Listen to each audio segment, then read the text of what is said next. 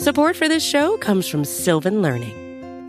When children love learning, they can tackle any challenge life throws at them. Sylvan's Insight Assessment can help you determine if your child is ready for what's ahead. It can also identify gaps in learning and point out areas that could be of concern for your child so they can tackle what's to come. And right now, it's the best price of the year at $29.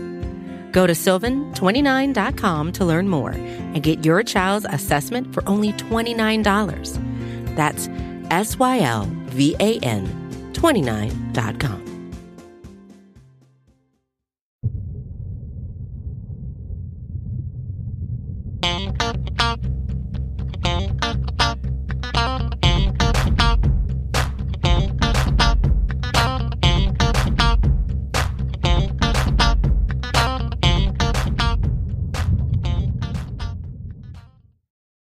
Hey there, Buffalo Bills fans. Welcome back to this week's episode of the Billieve podcast here on the Buffalo Rumblings family of podcasts. My name is John Boccacino, and I'm going to be flying solo this week on our podcast episode, which happens to coincide with the Super Bowl taking place on Sunday. And I'm not sure how many Bills fans feel, but I have very little interest in the game other than I'm really pulling hard for the San Francisco 49ers and Brock Purdy to deny Patrick Mahomes and the Chiefs another world championship, especially after the way Buffalo's season ended at the hands of the Chiefs in Orchard Park in the AFC divisional round. So I'll be watching the game on Sunday reluctantly, having some good food and drink, and really hoping that the Niners can pull this one off and deny Mahomes winning another Super Bowl championship. But this week on the Billieve podcast, I mentioned I'm going to be flying solo. Jamie is off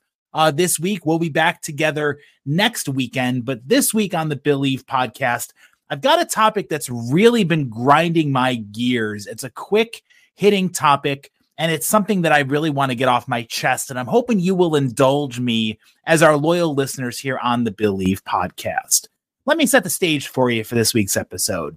The NFL earlier this week held its annual honors awards leading up to the Super Bowl, and it was a star-studded gala in Las Vegas, although Josh Allen, one of the MVP finalists, did not attend the awards ceremony. I actually applaud Josh for going off and doing his thing with Barstool Sports instead of going to a award ceremony that would end up seeing Josh getting snubbed, if you will, for league MVP. Lamar Jackson brought home his second league MVP award, while Josh came in a disappointing fifth place. I really don't care about the 50 voters who decide on these awards, because to me, it's clear if you're going to say Josh Allen was the fifth best, fifth most valuable player in the league this year, you clearly don't know football. I mean, Lamar had a nice season, but what Josh did, there's no way he should have only gotten one first place ballot in the MVP voting out there. It was a landslide win for Lamar Jackson. I'm not going to focus the whole part of this podcast, though, on Josh Allen. I'm just setting the stage for you that this week's episode is going to focus on the NFL's honor awards and Bills players who got snubbed. And while you could certainly say that Josh Allen did get snubbed, and I feel he did, the biggest snub of the night, the biggest shocker of the year, to me, came down to the comeback player of the year category. As we all know, Buffalo Bills safety Damar Hamlin was up for this award. And as you all know very vividly, Damar Hamlin died not once, but twice on the field against the Cincinnati Bengals. Yet somehow Hamlin lost out on this award to Joe Flacco, the Cleveland Browns quarterback. And before you go, wait, am I going to listen to a whole podcast episode where John rants and raves about an award? I hope you do, because normally I don't get worked up over a professional sports league handing out hardware at an award ceremony. But in the case of the NFL honors, which again were handed out Thursday night in Las Vegas, I am miffed, I am pissed, and I am just furious at this debacle the voters handed out. They horribly botched the Comeback Player of the Year award. And this week on the Billieve podcast, I want to spend a couple of minutes talking about why Damar Hamlin was absolutely snubbed by the NFL and its voters when it comes to the Comeback Player of the Year award. Now, I had some fun engagements with people on Twitter or X. I am at John Boccacino. I posted about this topic and got a lot of feedback, some negative, some very negative, and some supportive. A lot of the trolls came out of the woodwork to try to chip away at my arguments. But what I want to start off with this topic, laying the foundation. There is no clear-cut definition for Comeback Player of the Year award, meaning there's no criteria. There's no strict definitions of what deserves to be a Comeback Player of the Year award. That means the 50 voters who decided this award, and that comes from the print, television, radio, and online digital reporters who cover the league across the country, they themselves had to determine what qualifies someone to be worthy for winning this honor. The field consisted of Damar Hamlin, Joe Flacco, Baker Mayfield, the quarterback of the Tampa Bay Buccaneers, who merely performed better on the field this year than he did in 2022, and a pair of quarterbacks who were injury-prone in 2022 and came back and had very good seasons this past year, Matthew Stafford of the Los Angeles Rams and Tua Tagovailoa of the Miami Dolphins. That's the field there. Hamlin, Flacco, Stafford, Mayfield, and Tagovailoa. It should have been a no-brainer when it came to who won the Comeback Player of the Year. The whole country watched in horror as Damar Hamlin suffered a sudden cardiac arrest incident in the first quarter of the Buffalo Bills game on January 2nd, 2023 at the Cincinnati Bengals. Hamlin needed both CPR and a defibrillator to be resuscitated on the field. Thanks to the incredible, quick-thinking work of the Bills training and medical staff and the stadium first responders, they saved Hamlin's life. Now, Hamlin did spend several days in a hospital in Cincinnati. Part of that stint, he was in a medically induced coma. And once he was released from the hospital, Hamlin faced months of tedious and arduous rehabilitation, never really knowing whether he'd be able to get back on the gridiron to resume his career. Now, in April, it made a lot of national headlines when Hamlin was fully cleared to return to football. He was a full participant in both Buffalo Bills training camp and the Buffalo Bills preseason, and earned a spot on the 53-man roster. This year, Hamlin saw the field for 94 total snaps, most of them on special teams. I believe the vast majority, I think 70 or 75 of those total snaps came on special teams, but he did see action as Buffalo's fifth, fourth, or even third safety, depending on the injuries to Micah Hyde and Jordan Poyer. Hamlin would dress for 7 games this year, including both of Buffalo's postseason contests. And let me start my argument again with this fact to reiterate. Just the fact that Hamlin played a single snap on the football field for the Buffalo Bills after dying not once, but twice, should have cemented his stature as the Comeback Player of the Year award recipient.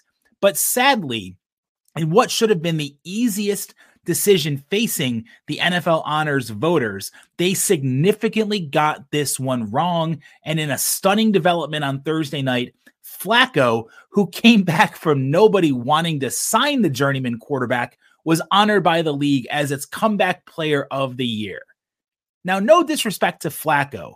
What he did, pulling himself up off of his couch in the middle of November and playing fairly well and leading the Browns to the playoffs, was an impressive feat. But let me ask you this question. What exactly was Joe Flacco coming back from? From being a washed-up quarterback after 3 subpar seasons with the New York Jets? Being at the point where no team wanted to sign him until the Cleveland Browns, who were injury-ravaged at the quarterback spot, decided to take a flyer on Joe Flacco? Really? We're going to honor Joe Flacco as our Comeback Player of the Year? Flacco's story is nowhere near as impressive as the adversity that Hamlin overcame to get back on the field playing the sport he loves with the teammates who have become his second family. Can you imagine for a second the doubts and the worries that ran through Hamlin's mind the first time he lined up on defense or ran down the field as part of Buffalo's special teams unit? He had to have been thinking, what will happen the first time someone hits me? How will my heart respond? How am I going to handle the pressure of being back on the same playing field where I died? Not once, but twice. All Hamlin needed to do this year to win this award was to step back on the playing field. Again, he died right before our eyes, but came back to life thanks to the incredible, quick-thinking efforts of the Bills' training and medical staff. And yet here he is. After overcoming all this adversity, he's back on the field in spring doing the OTA work. He goes through the training camp, he goes through the preseason, and he plays 7 games for the Buffalo Bills. This is not a performance award. It's about coming back from adversity. Now, you could, again, going along those lines, Hamlin did contribute very little this season on defense, but that's because he was the 5th safety on a loaded depth chart. Who is Hamlin going to take reps from? You got Micah Hyde and Jordan Poyer, the outstanding duo 1-2 safeties on this roster. The Bills brought in Taylor Rapp from the Los Angeles Rams in the offseason, very valuable member of the defense. And Cam Lewis was a jack of all trades Swiss Army knife who could play safety or corner. But what Hamlin contributed should not have mattered in the voting. Apparently, though, it did. And again, remember, this is an award with no true definition of what the criteria is to win it. His on-field productivity from Hamlin should not have factored into the voting. But again, sadly, it did. And he was denied by the 50 football voters. As you can tell, Hamlin's snub really bothers me, and I could tell that it bothered a lot of not only Bills fans, but football fans across the country. So I decided on Friday to take to Twitter to comment on this topic. And I'm telling you, boy, I did not think there would be so many people willing to stand tall on the, well, but Damar Hamlin didn't play well hill when it came to discussing the comeback player of the year topic. One of the arguments that was brought up many times links to a Wikipedia reference that says the criteria for the Comeback Player of the Year award. And again, remember, there is no clear-cut definition of what makes someone worthy of winning this award. But this wiki link says it's supposed to go to a player who, quote, overcomes adversity to return to remarkable performance in the form of not being in the NFL the previous year, a severe injury, or simply poor performance. Some posters clung to the fact that the award has to be about coming back to produce a remarkable performance. And yes, Hamlin only played 94 total snaps this year. But I don't know about you, but returning to play the game he loves after dying twice on the field seems like a pretty remarkable performance, one that's worthy of this honor. And that's before you factor in Hamlin's off-field efforts.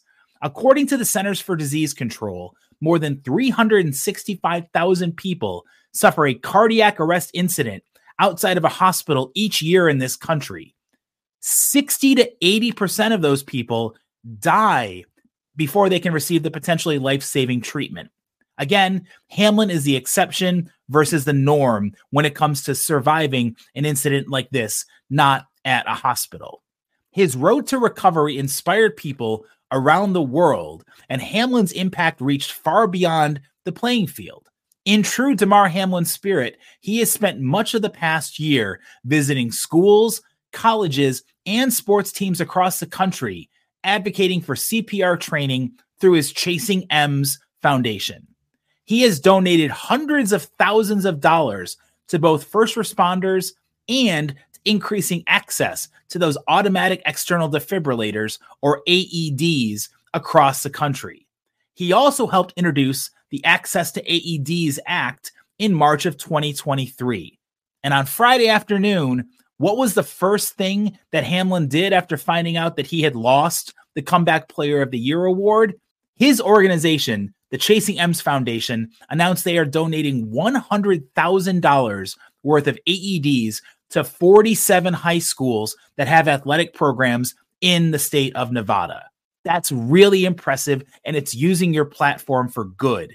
That is what Hamlin has done from the moment he came back to the living and was able to. He has focused on making the world a better place, and he is a commendable and laudable human being for the outstanding efforts he has done to improve our society.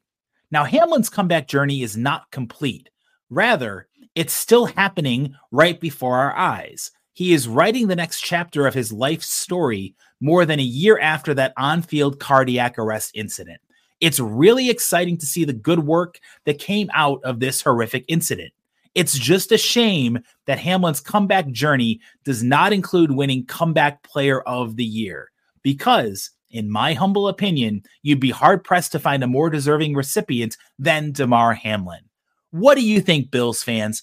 Do you agree with my take, or do you think that it should have been more based on the productivity on the field in determining the Comeback Player of the Year? I want to hear from you with this podcast on social media. I am at John Boccacino. I thank you so much for indulging me. Again, this is a passionate topic of mine. I'm still pretty worked up. I thought Damar deserved the award. I want to hear from you, so please get involved. Share your thoughts on social media. We'll be back next weekend on the episode of the Billieve podcast, talking more Buffalo Bills football with you, Bills Mafia. Have a great sports weekend.